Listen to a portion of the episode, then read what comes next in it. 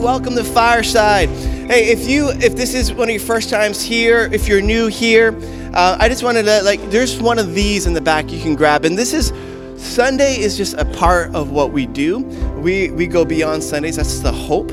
Um, I always tell my daughter Emmy that church is not something we do, it's something we are to the point where she gets very upset with me when she says, We're going to church. We don't go to church, we are the church.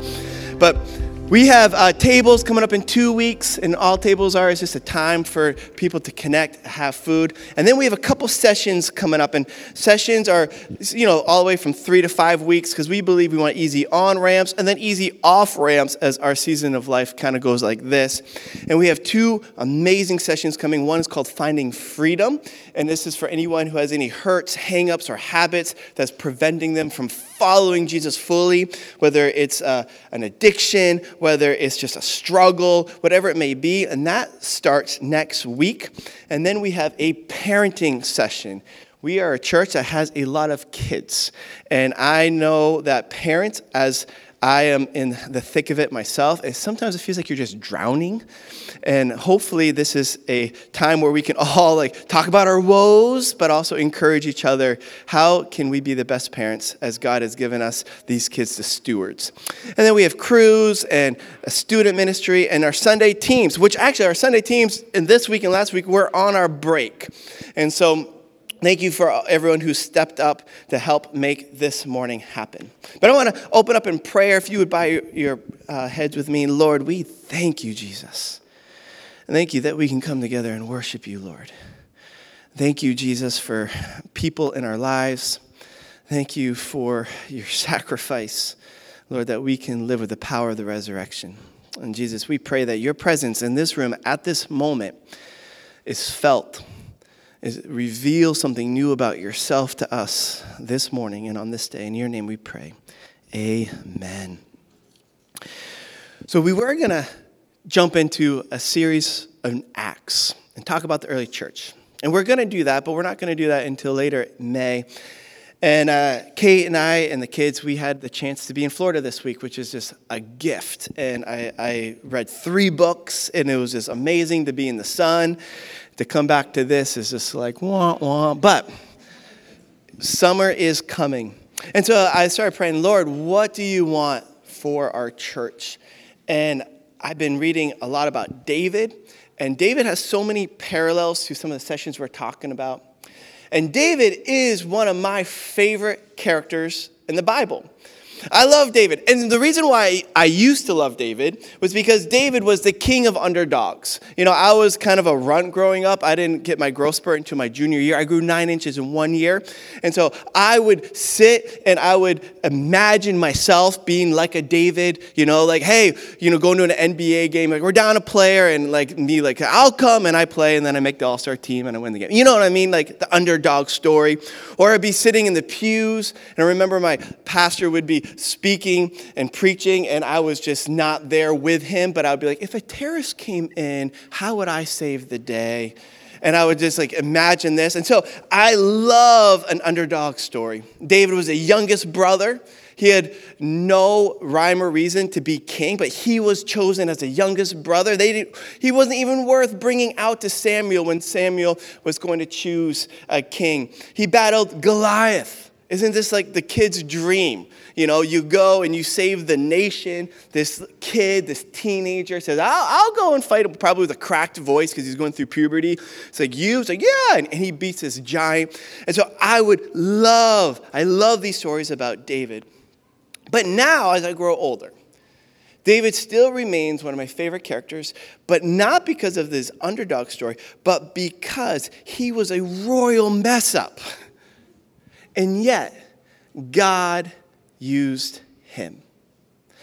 God used him even though he committed adultery, even though he committed murder, his pride got in the way. Over and over and over, you just see David messing up. But Jesus says, If you turn to me, I will never turn away from you. And even though he messed up, when he would turn to Jesus. Jesus would not turn away from you. In fact, Jesus is always facing you. It's just, are we facing him? And now, David, even in the midst of all these things, I was reading an article, and it's an article from a website called Medium, and mean like the freedom from Medium. And it says this King David of the Bible suffered from a cunning, baffling disease known as addiction, addiction to self. And when you feel you are permitted to behave without consequence, being a slave to sin takes on a whole nother dimension. Born out of addiction to self comes all other symptoms of addiction. And David had that. David would look inward before he looked outward at time, but then he would easily correct himself. And God used David to write 73 Psalms. Jesus is called the Son of David seven times alone in Matthew. David is what made Bethlehem famous, not Jesus. Bethlehem was the town of David. And because Jesus was a descendant of David, that's why they went down to Bethlehem for the census. So David is exalted as a hero of faith. He's a big time character in the Bible, and it's a good light, not a negative light, even though he messed up over and over and over again. And he was still labeled a man whose heart was for Jesus, was for God. Even in the midst of that. And so I want to lean into that and I want to talk about, you know, how we can learn from his mistakes and how we can learn and grow from how he overcame some of those mistakes. So if your Bibles, we're going to look in 2 Samuel chapter 11. 2 Samuel chapter 11. This is the beginning of one of the biggest failures in David's life. And we'll read in verse 11 and verse 1. In the spring, at the time when the kings go off to war, David sent Joab with the king's men and the whole Israeli army. They destroyed the Ammonites and besieged Rabbah, but David remained in Jerusalem. One evening, David got up from his bed and walked around on the roof of the palace. From the roof, he saw a woman bathing. The woman was very beautiful, and David sent someone to find out about her. And the man said, She is Bathsheba, the daughter of Eliam, and the wife of Uriah the Hittite. Then David sent messengers to her. She came to him, and he slept with her. Then she went back home, and the woman conceived and sent word to David, saying, I am pregnant. And then later, he tries to bring Uriah, her husband, back. Says maybe they would, uh, uh, he would think that this baby was his, but he refused to spend the night with her because, like, my men are the battle. He was, he was actually uh, too righteous. He's like, I'm going to stay with my men, not with my wife. And so then he's in a pickle. He's like, well, what am I going to do? And it's like, you know what? I'm going to kill Uriah. So he actually sends Uriah a note. He says, take this note back to the battlefields. And the note read this Put Uriah on the front lines, and when they are attacked, everyone retreat except for Uriah. In a sense, he is setting up his murder. And Uriah was the messenger for it. I mean, this is an awful man who's setting this up in David. But the enemy is at work as much in David's play as he is in our play. And the enemy is a master of the setup. Most of our big failures don't come out of the blue. There's a process, there is a setup. Have, have you, you know, have you ever done a house project? So for me, like when I do house projects, usually it's to say, oh, this little, like say it's a plumbing, it's a leak. I'm like, okay, this is gonna take about 10 minutes. Kate knows better. It's like, I'm gonna multiply everything you do by 10. And then after the third trip to Home Depot, you were just so frustrated. And Kate's like, well, we gotta go. I'm like, there is a leak. I can't fix it. And then she says, this is like, like the worst thing someone could say. It's like, have you thought about getting a plumber? we don't need a plumber. And then you explode, right? And you get mad, and then you get mad about something that you shouldn't be mad about. It's because the enemy's baiting you and setting you up and putting you in a position to just easily aggravate you where you would fail. You know, you have a bad vacation. You know, maybe you don't have any vacation at all. And then you go on Instagram and you look at everyone's beautiful pictures and they're all tan and they all have smiles. And then you go back and it's snowing out and you start getting like this like bad, dark heart. And you're like, man, what's wrong with us? We need more money. We need to go on vacations. Look how happy they are. Look how miserable. And then jealousy and everything else. Have you been there before? Right? You, this is why I think Instagram and Facebook is so hard because we just play this comparison game. I remember when I was uh, when Ellie was in her treatment and we spent a week in the hospital during the 4th of July. And I was in a bad place. And I remember like having people come to my mind and be like, I can't believe that they're out going to fireworks while I'm here in this hospital doing treatment. And I just got so angry.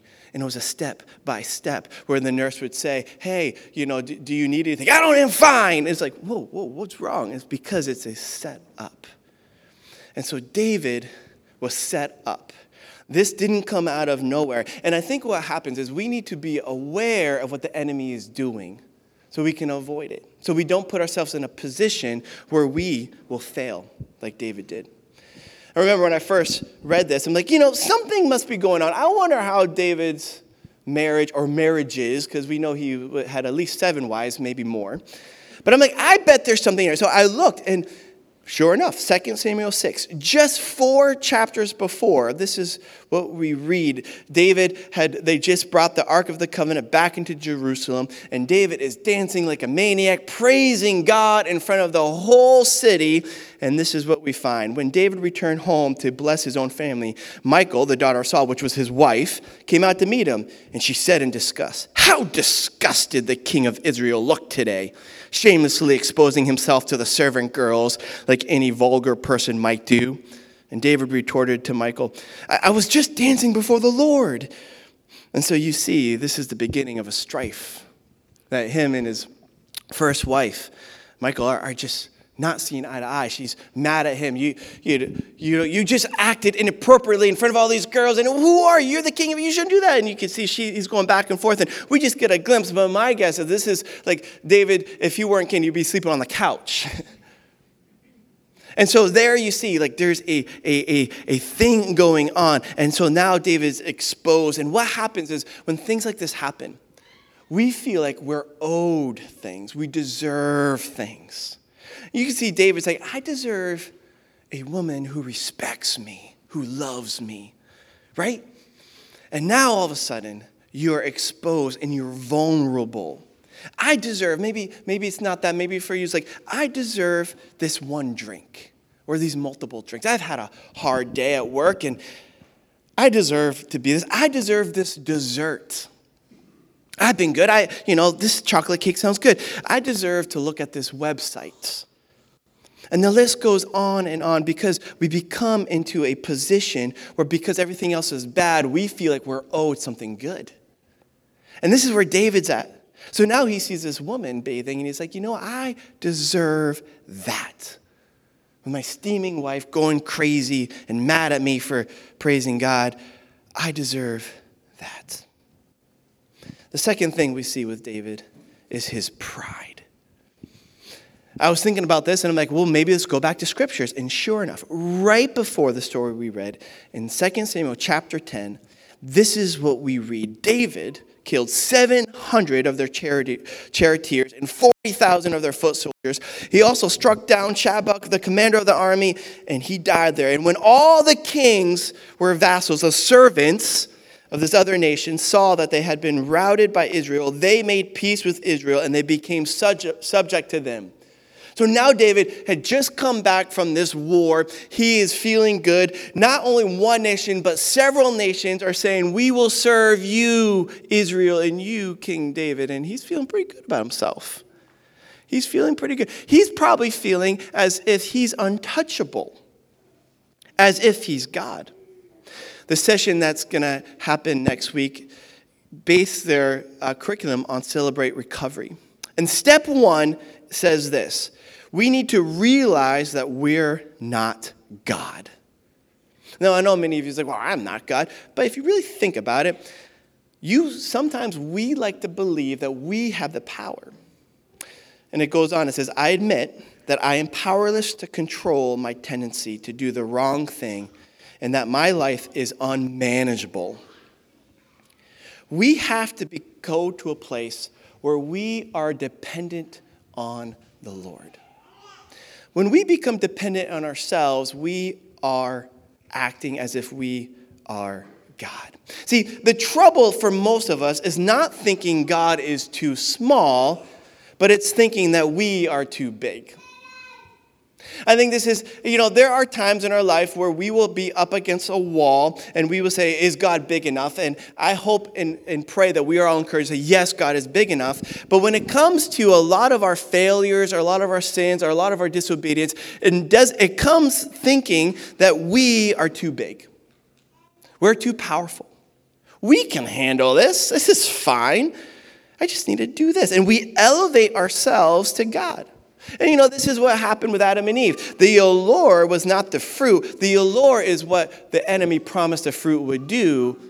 If you eat this, you will be like God. Well, that sounds pretty appealing. We like power. You know, lately, if you've seen anything online or in the news, in the past 10 years have been really hard to see so many Christian leaders fall good guys who did a lot of good work fall, whether it's sexual sin, financial sin, whatever it may be. And the question is why? And I think the stem, the root of the problem is their pride. They started trusting in their own power, not God's power. They actually became too powerful before they had the places and people in their life and structures and experience to keep them accountable. I remember right after Ellie passed, it was when Ravi Zacharias, who was just a brilliant man who talked about defending the faith. And, and, and I was a big Ravi fan, and he had passed away. And after he passed away, all this stuff came up about him, and it was hard. And I remember thinking, is anybody a Christian? And why? If you ever watch Spider Man, his uncle says, with great power comes great responsibility. If you aren't responsible with what you currently have, you won't be responsible if God blesses you with more. We always say, hey, well, if I had more money, if I had a bigger house, more cars, then things wouldn't be like they are now. If they aren't where you would like them to be now, then if you have more, they're going to be just as disastrous. And we see this a lot with leaders who can't, at this moment, use the power in a way that glorifies God. And so, why would God bless them with more? And what happens is that's when they usually fall. Jon Tyson says this We want abundance without dependence. We want abundance without dependence. We want more and more and more, but we don't want to be dependent on anyone, especially not God. This last week, as I said, we were in Florida and we were able to stay at a friend's house, uh, Liz's parents' house, Connor and Liz, who are on staff here. And it was a gift. It was a gift. But there's a little bit of a different mindset when you're staying at a friend's house than, eh, than it is if you're just renting a hotel room or Airbnb, right? A hotel room or Airbnb, you're like, whatever, I paid money, I can do whatever I want. Let's use all the little soap dispensaries that we can. Let's just go nuts on toilet paper. You know what it is. Whatever. Like, I paid for this. and that's what we want. We want the abundance without dependence. We're going to pay our way and we can do whatever we want. But when you're staying at a guest house or a friend's house, you have a little bit of a, uh, uh, an awareness oh, this isn't our place, and maybe we should do this. Maybe, and, and, and there's a little bit of a tying to that. And I think that Kate and I were keeping ourselves in check. It's like, no, this is good. This is good that we're connected, that we're aware of this, that we're so grateful for this, that we're thinking about how can we bless them as they blessed us? How can we be dependent on them because they've given us this gift? But the American dream is like, if you get more, the American dream is like, no, no, you don't need to be, you know what? You need to get your own place in Florida. You deserve it. It's owed to you. And now you're not dependent on anybody. And that's what we crave, but I just don't see that being biblical. God says, one, I want you to be fully dependent on me. And He's also said, you know, I want you to be fully dependent on others as well. Because once you are independent, then you're independent from not only people, but you're independent of me, Jesus. And that is a dangerous place to be. And we see that with David. He had no accountability. In the very beginning, in the spring, at the time when the kings go off to war, David sent Joab out with the king's men and the whole Israelite army. And then it says, But David remained in Jerusalem. He was left alone. He had all these friends, the, the mighty men of David that the scriptures talk about. They all went to war. If you've ever been a part of a team, if you've ever been a part of anything, you know the camaraderie there is at. There's this like friendship. I, as a basketball player, uh, um, I was like, there's nothing like being on a team. You know, it doesn't, you're just, you get this bond, you're close, you know. He had that. But this particular time, I think it had a lot to do with his pride. I don't need to go. You know, you go, I'm going to stay back. All of the guys who would have a voice in his life were gone, and he is left voiceless. And his servant goes, he's like, Well, isn't that Uriah? That's the Uriah's wife. And he's trying, but David's like, You're just a servant. I, you don't have a voice in my life. And he is left to do whatever he wants to do. And therefore, he falls. The enemy is often referred to as a lion. And if you've ever seen a lion hunt, what they try to do is they try to take the, they look at a herd and they try to take the one gazelle or the one wildebeest away from the herd, get them away from the other people, the other animals, so that they can devour on. And the enemy is trying to do that with everyone here. So if you feel like, hey, you know, I don't need anybody, watch out because you're being hunted as we speak. The enemy prowls around like a lion, waiting for someone to devour. And the reason why gazelles and wildebeest, if you go to Africa, the reason why they're in herds, because I always would wonder, I'm like, you guys are ridiculous. Like, we all see you, you're out in the middle of the plains, you know, you should kind of like hide. But what you realize is that they are better together. That a lion is not going to attack a herd because they are outnumbered not only are they outnumbered, but when they are being hunted, they make these noises and they're like, hey, guess what? There's a lion coming. And they all like surround and they all keep each other alert. But then you have this little gazelle kind of like, ah, I don't need anybody. I'm just going to go eat this grass is a lot green over here. And goes over there. And lo and behold, there's a lion waiting to eat him. This is what the enemy does in our life as well. And so this is what the enemy did with David. It's a setup. I'm going to isolate you. And when you are isolated, that's when I'm going to attack. When you think you don't need anybody, when you don't think you need God, that you are all powerful, when you think you have no one spe- having a voice who can keep you accountable, I am going to attack. I'm going to mess up your life. I'm going to I'm going to make tension in your relationships, you know, so when a bigger thing comes that you are easily to be taken down and it's it's a setup. And we have all succumbed to this. We have all been in those positions. We have all failed. We've all said, hey, I shouldn't have gotten that angry. I shouldn't have done that. I shouldn't have did that. That was a bad night. I shouldn't have done that. It happens over and over and over. And I just want to say it is a step by step process to get into it. And likewise, it's a step by step process to get out of it. The reality is, no one has ever said, hey, I want to have this addiction. I want to be overweight, underweight, depressed, divorced, addicted to porn, addicted to drugs, and alcoholic. No one's dream is to do that.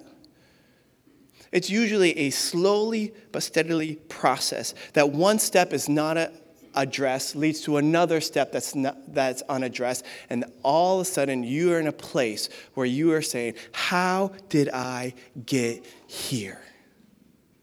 Have you been there before? How did I get here. You know, as a parent, one rule that Kate had was no kids in the bed. This was Kate's rule. I'm a softie, I'm a heavy sleeper. So when they would come at three in the morning, like, Dad, can I sleep with you? I'm like, oh, come on, I get, just get, and I'd fall asleep. And Kate's like, no, go back to your room. Get up, take him back, put him in the room. I'm like, Kate, it's fine. And Kate's like, you know what's gonna happen, Andy? It's like, this is gonna keep happening and then the next night, and then the next night. And then in 10 years, we're going to say, How did we get here? And I'm going to say, Because of this night right now. And so I think that's true. And I'm not saying, like, for, for those who have kids in their bed, fantastic. If, if I would be there with you if I wasn't married to Kate. But it was, it's just a step by step process. You don't just like, well, how did we have four kids on our bed and a dog and a fish? I don't even know how the fish got here. How did this all happen? It didn't happen overnight. And for some of you, there's hurts and hangups and habits in your life that you are struggling right now that is not an overnight thing.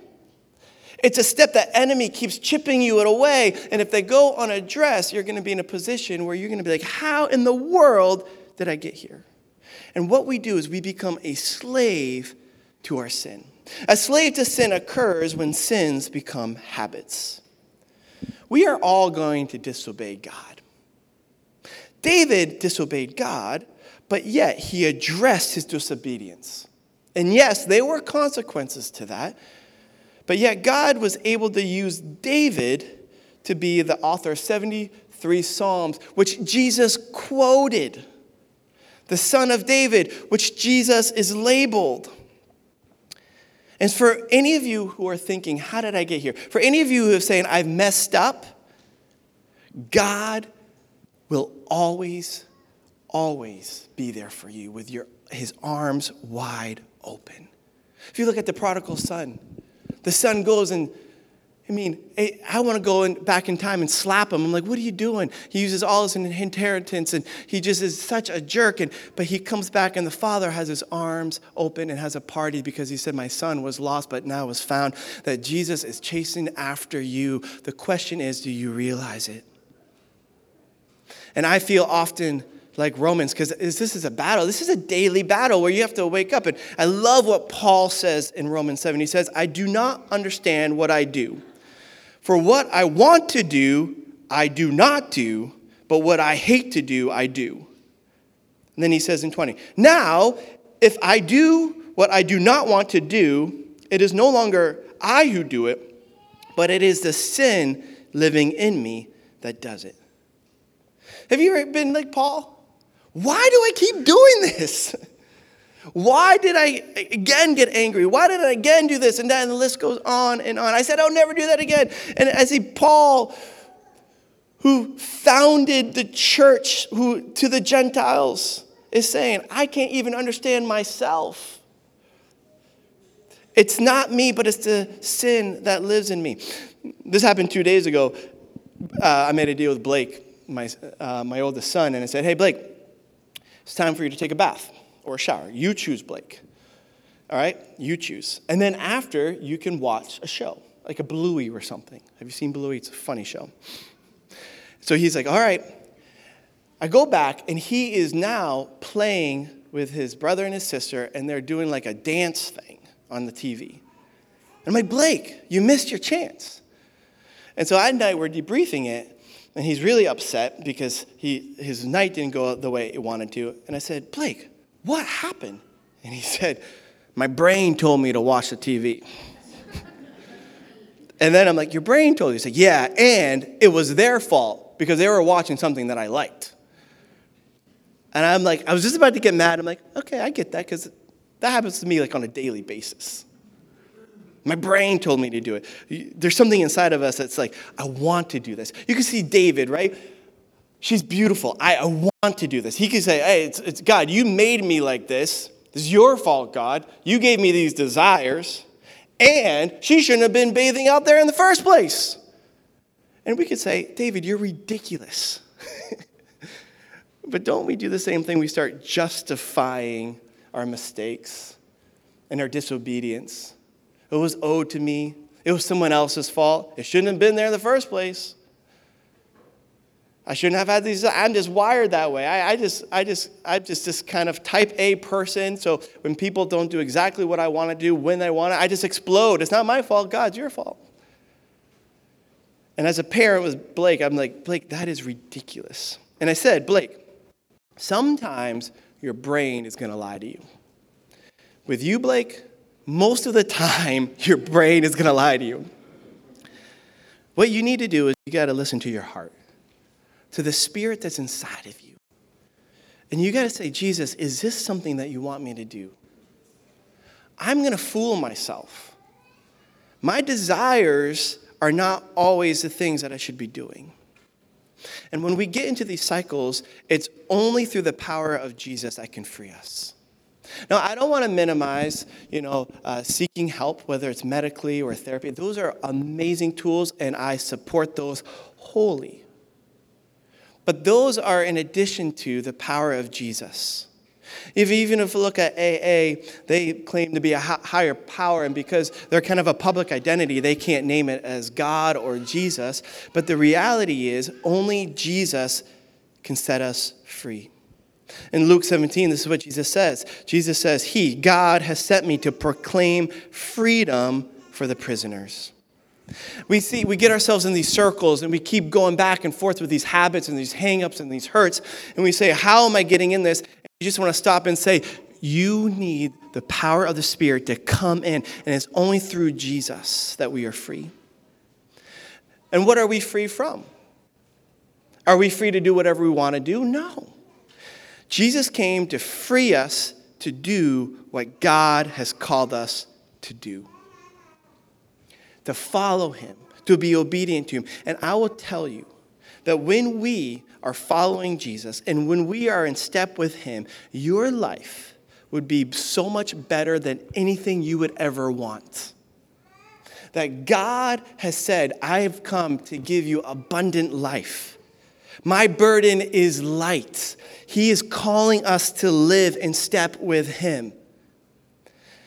And when sin entangles us and it enslaves us, He says, Let me in and I have freed you. Will you recognize the freedom that you have? Paul says this in Romans 6. We know that the person we used to be was crucified with him to put an end to sin in our bodies. Because of this, we are no longer slaves to sin. The person who has died has been freed from sin. Your old self is gone, has been crucified, as nailed on the cross, is done. You are now walking in freedom with the power of the Holy Spirit. As the band comes up, I just want to give two stories of a book I just recently read.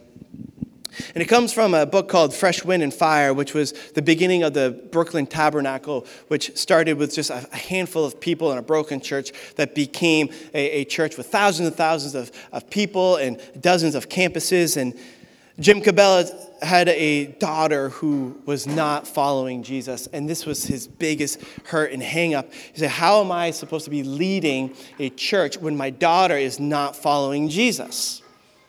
And I think there are parents here who are struggling with very similar things. Maybe there's a relative there that is having a, a, relative, a daughter, a son, someone you know who's just in this cycle of sin, the cycle of just uh, feeling enslaved, and so he's struggling, and his daughter had left, had run away with a guy, and is just on the streets and doing who knows what. And at a prayer meeting, one of his elders said, We need to be praying for Jim's daughter. And so they prayed fervently and they prayed passionately for his daughter. The next day, Jim was in his room shaving, and his wife said, You need to get downstairs. Our daughter's home. And he goes downstairs, and the daughter is weeping and crying. And she says, Dad, who was praying for me last night? He said, What are you talking about? It's like, Who was praying for me last night? Because last night Jesus showed up and Jesus showed me the abyss that I was headed towards. If I don't change my way, who was praying for me? And she did a 180. She followed Jesus, and now her and her husband lead a church in Chicago. He says another story of a, a man who was addicted to drugs and he was homeless. And after a Sunday service, this man came up and he went in his pocket to give him some money. And the man says, I don't want your money. And Jim said, I couldn't even be in the same room with him because the stench of urine was so strong that if I was within a couple feet, I would vomit. And so I had to turn away when I talked to him. He said, I don't want your money. I want what you were talking about. I want Jesus. And so he prayed with them and he accepted Jesus. And then the church put him into rehab. He came out of rehab and then he became uh, in, involved in the church. And eventually he became the head of all the facilities in all their churches. And he had a family and healthy and living for Jesus. And it only comes through the power of Jesus that can get us out of this cycle. And so, what I want us to know right now is two things. One, be aware of the enemy setting you up. Be aware that there is an enemy, there's a lion prowling around, and they're trying to, to get you in a position where you would fail. We are not immune from the enemy's attacks, but we are victorious in the spirit through what Jesus has done for us. So even though the enemy attacks, it will never win your soul if you turn to God over and over again. And that is the power that we have in us.